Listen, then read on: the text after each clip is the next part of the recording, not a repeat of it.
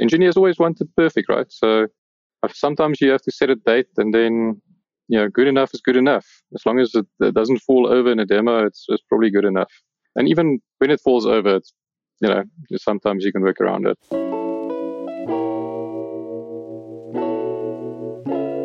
Budget overruns, brick devices, data breaches. Building connected products is hard. Welcome to Over the Air, sharp, unfiltered conversations with executives about their IoT journeys, the mistakes they made, the lessons they learned, and what they wish they'd known when they started. I'm your host, Ryan Prosser.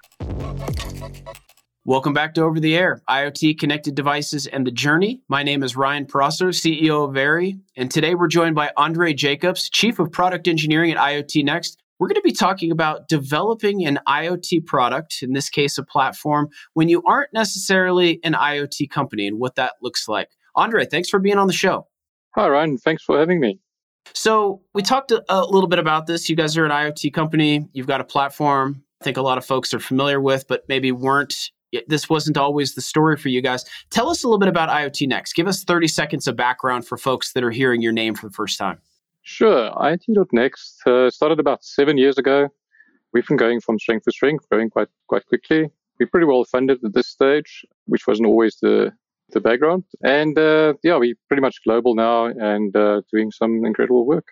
So you teed it up perfect. You know, things didn't always look like this. You hear this a lot in tech. You know that that folks had to kind of cross the, their own desert at some point give us a little bit of the origin story. I love you guys' origin story. It's a very human story. Run us back seven years or so, you know, to the beginning of this story, what that looked like before the strength to strength. Sure. I mean, we started out pretty small and uh, we received uh, some initial funding, but it, uh, it wasn't a lot in a bigger scheme of things. And um, yeah, I think what made us unique back then as well, people were still talking about IoT and doing a lot of presentations. We had to actually fight for projects and actually, you know, come up with solutions and implement those solutions to to get revenue, to stay alive. So it was uh, it was interesting in those early days. We're still figuring out what we wanted to do. A lot of bespoke IoT solutions, and we got involved in every single business that you can think of. We ended up being involved in over 17 verticals, which is insane.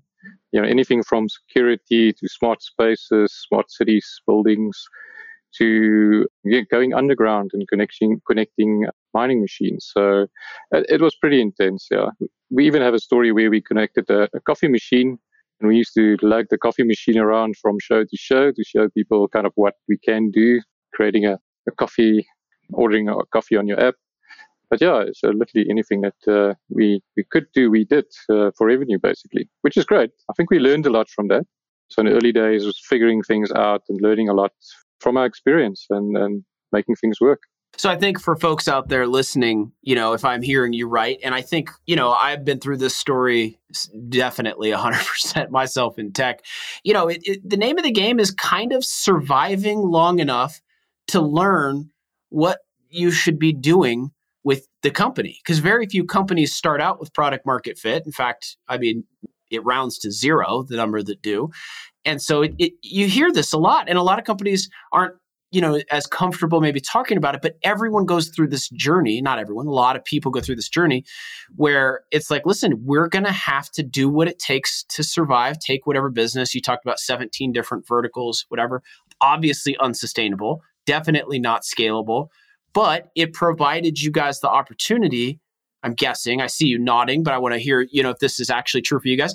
It provided the opportunity to kind of look for patterns. Okay, what are some repeated themes, we're, pain points we're seeing from clients? Hey, time and again, we're seeing X, but we've only seen the coffee thing maybe for example, one time. You know, it was flashy and cool, but like really what we're seeing is patterns over here.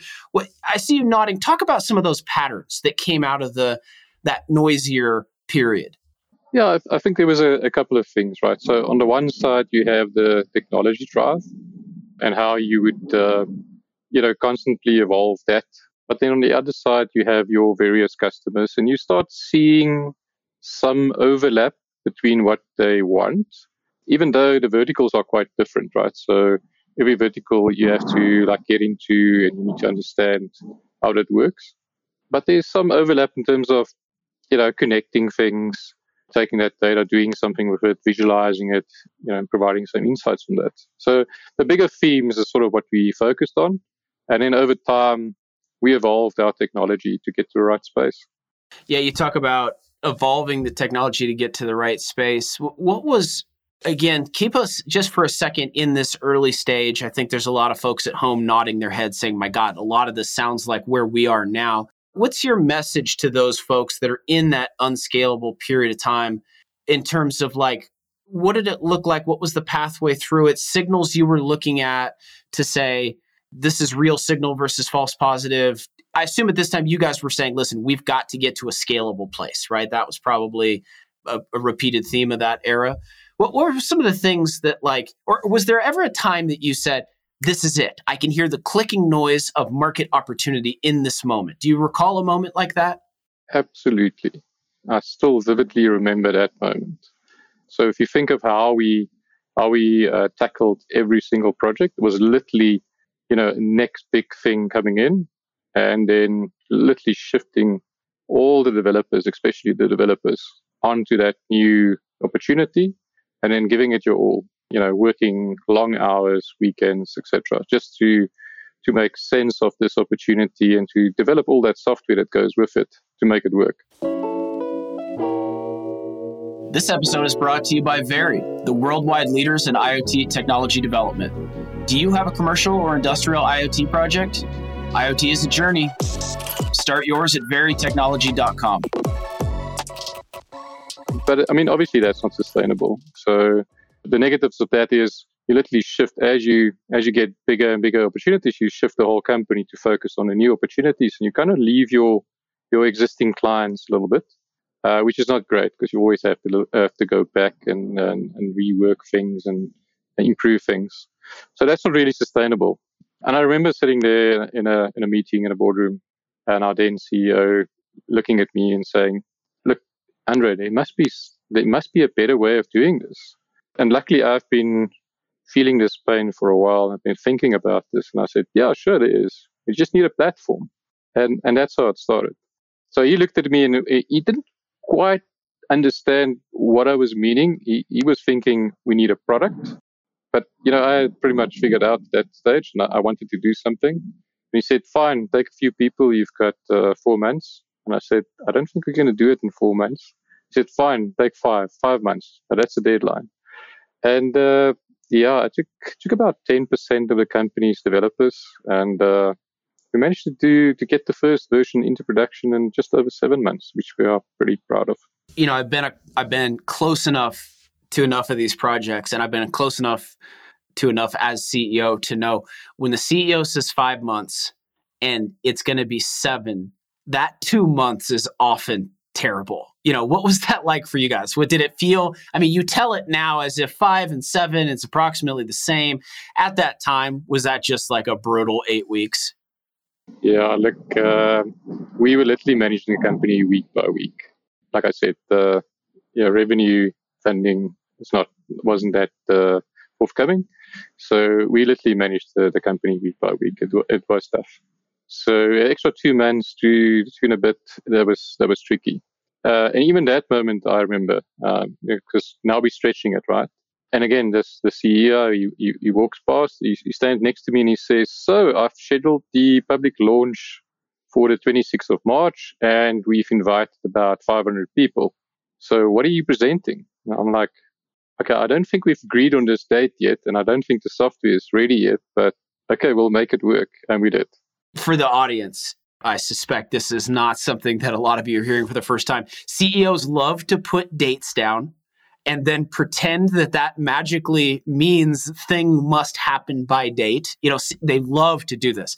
And so what you're hearing from Andre is like, listen, you know, the engineers are going to do the best they can to produce something by then, but like just setting a date doesn't mean that that is when the baby will be born. You know, this babies take a certain amount of time in the womb and so forth.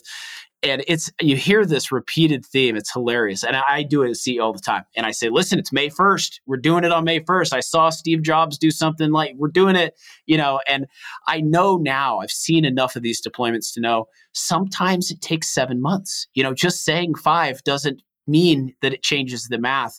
I assume this i see you smiling this is this is something that you've experienced as well?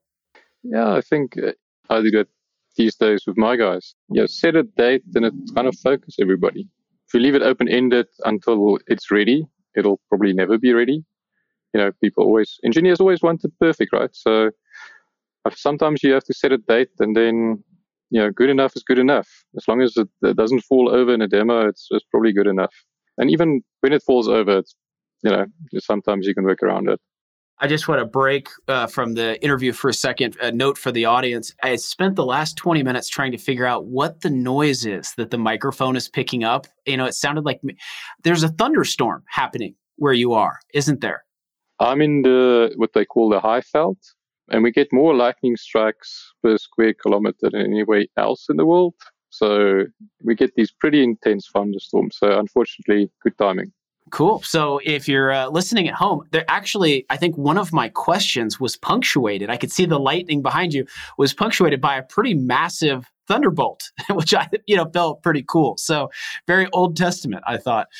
Okay, so let's get back to the interview. So tell me a little bit about like you talked about taking 10% of the folks with you. CEO said five months, it took seven months. We can zoom past this a little bit. Those are interesting details. But like, tell us a story about the trend, you know, transitioning from bespoke software development. You know, this is what my company does. This is our bread and butter. But a lot of companies in our space attempt to make the transition that you guys successfully pulled off, going from bespoke to products. What did that look like for you guys? You know, I've, I've coined a term internally, uh, call it forced innovation. We didn't really have a choice. We didn't have the luxury of time, time to value. And yes, we couldn't scale at the, the rate that we had to by employing more developers. It just didn't work for us. The, the, the commercials didn't work. So we had to do it, which was good. So again, focuses of the mind, get us to a point where we had to launch. And those those first couple of months after we've launched was kind of was kind of strange. Uh, people didn't uh, quite understand. You know, they were still used to chucking it over the wall for the developers to do, and uh, you know, we started chucking it back and saying, "But you know, you can do it yourself. You don't need a developer here. You can just, you know, configure this, drag and drop that, set up this, and then there's your solution. So it was quite a bit of a change in our business to get people to understand that they can self-service. And then obviously, as they get into it, then then the real interesting bits start where people are saying, okay, this is cool, but you know, can you do this and can you add this and can you create this thing? So that's where we really started embarking and saying, okay, well, yeah, we can do this, but uh, yeah, let's pull in the rest of the, the team into this space. And uh, we slowly evolved all the developers. I say slowly, it's probably less than a year. Evolved all the developers into that space, and then at some point we we had a pretty good platform going, but there was always that little bit of extra customers want that little bespoke bit, and we probably had about you know 30 percent of the team focusing on bespoke. But you know, I would say in the last six months we pulled that in as well, and sitting well below six, uh, sorry, ten percent now, uh, which is really good for us. I wanted to talk about this transition you guys have pulled off. I always think these are fascinating because this is like a DNA level change. You know, you're going from a service oriented company to a product driven company. I think if you haven't been a part of this in your career, it's easy to say, like, whatever, it's still tech, it's still IoT. This is a huge shift. You know, I mean, it, the sales team has to evolve from selling services to selling products. The marketing team has to evolve from marketing services to products. These are very different people, oftentimes involving completely different personnel. So those departments, you know, will experience enormous tra- uh, change and turnover, or at least retraining of those folks as they kind of retool.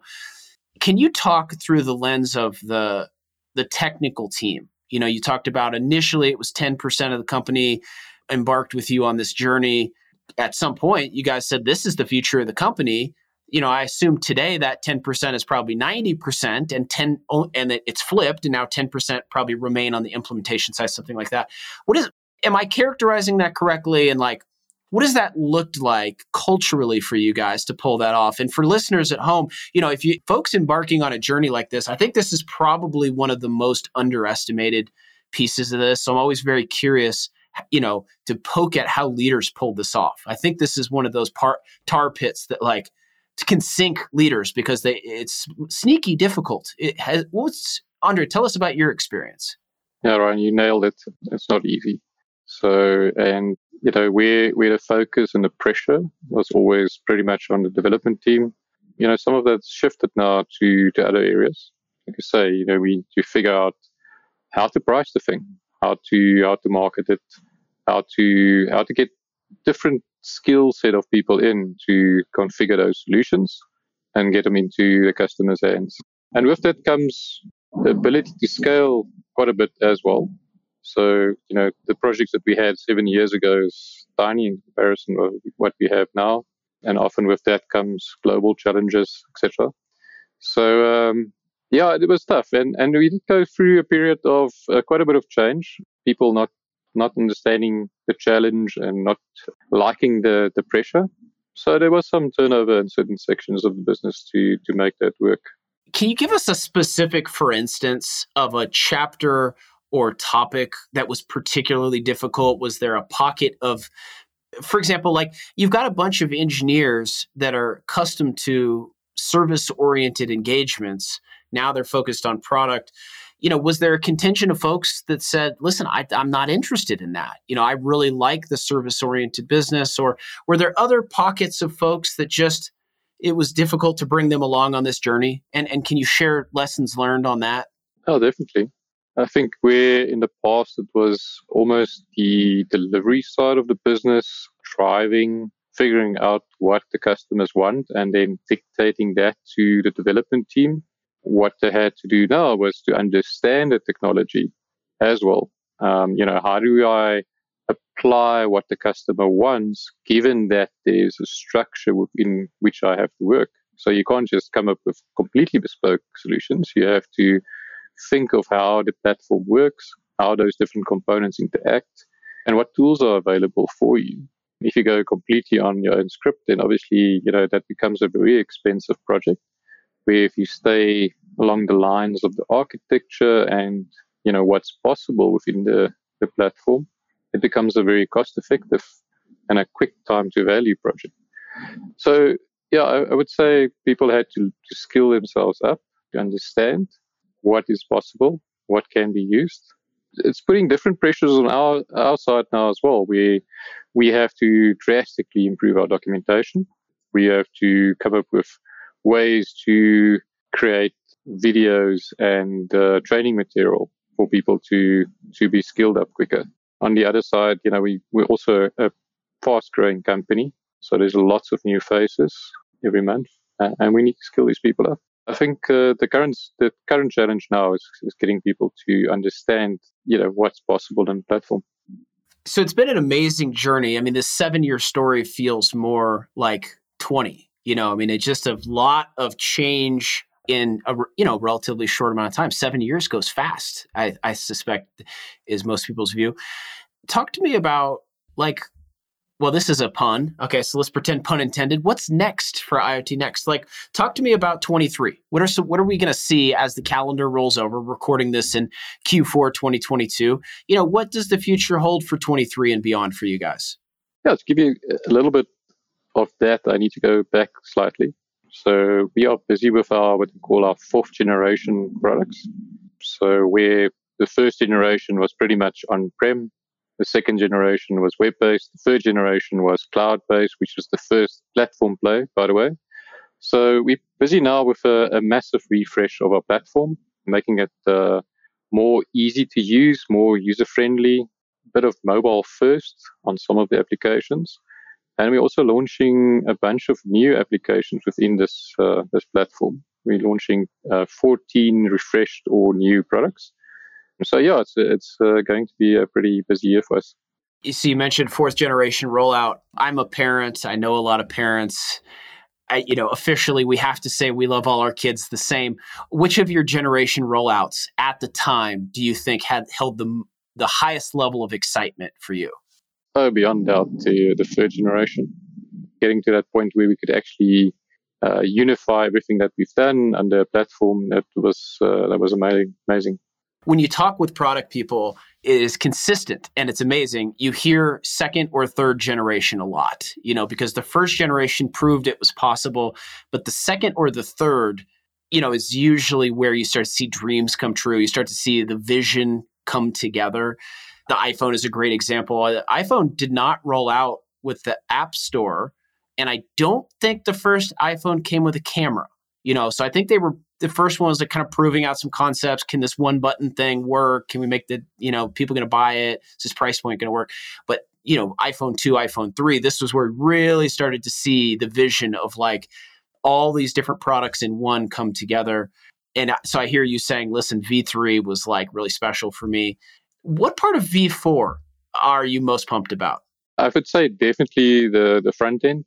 We've really spent a lot of time redesigning every single front end from from the from the smallest component all the way up to you know the complete look and feel, the theming, the mobile front ends.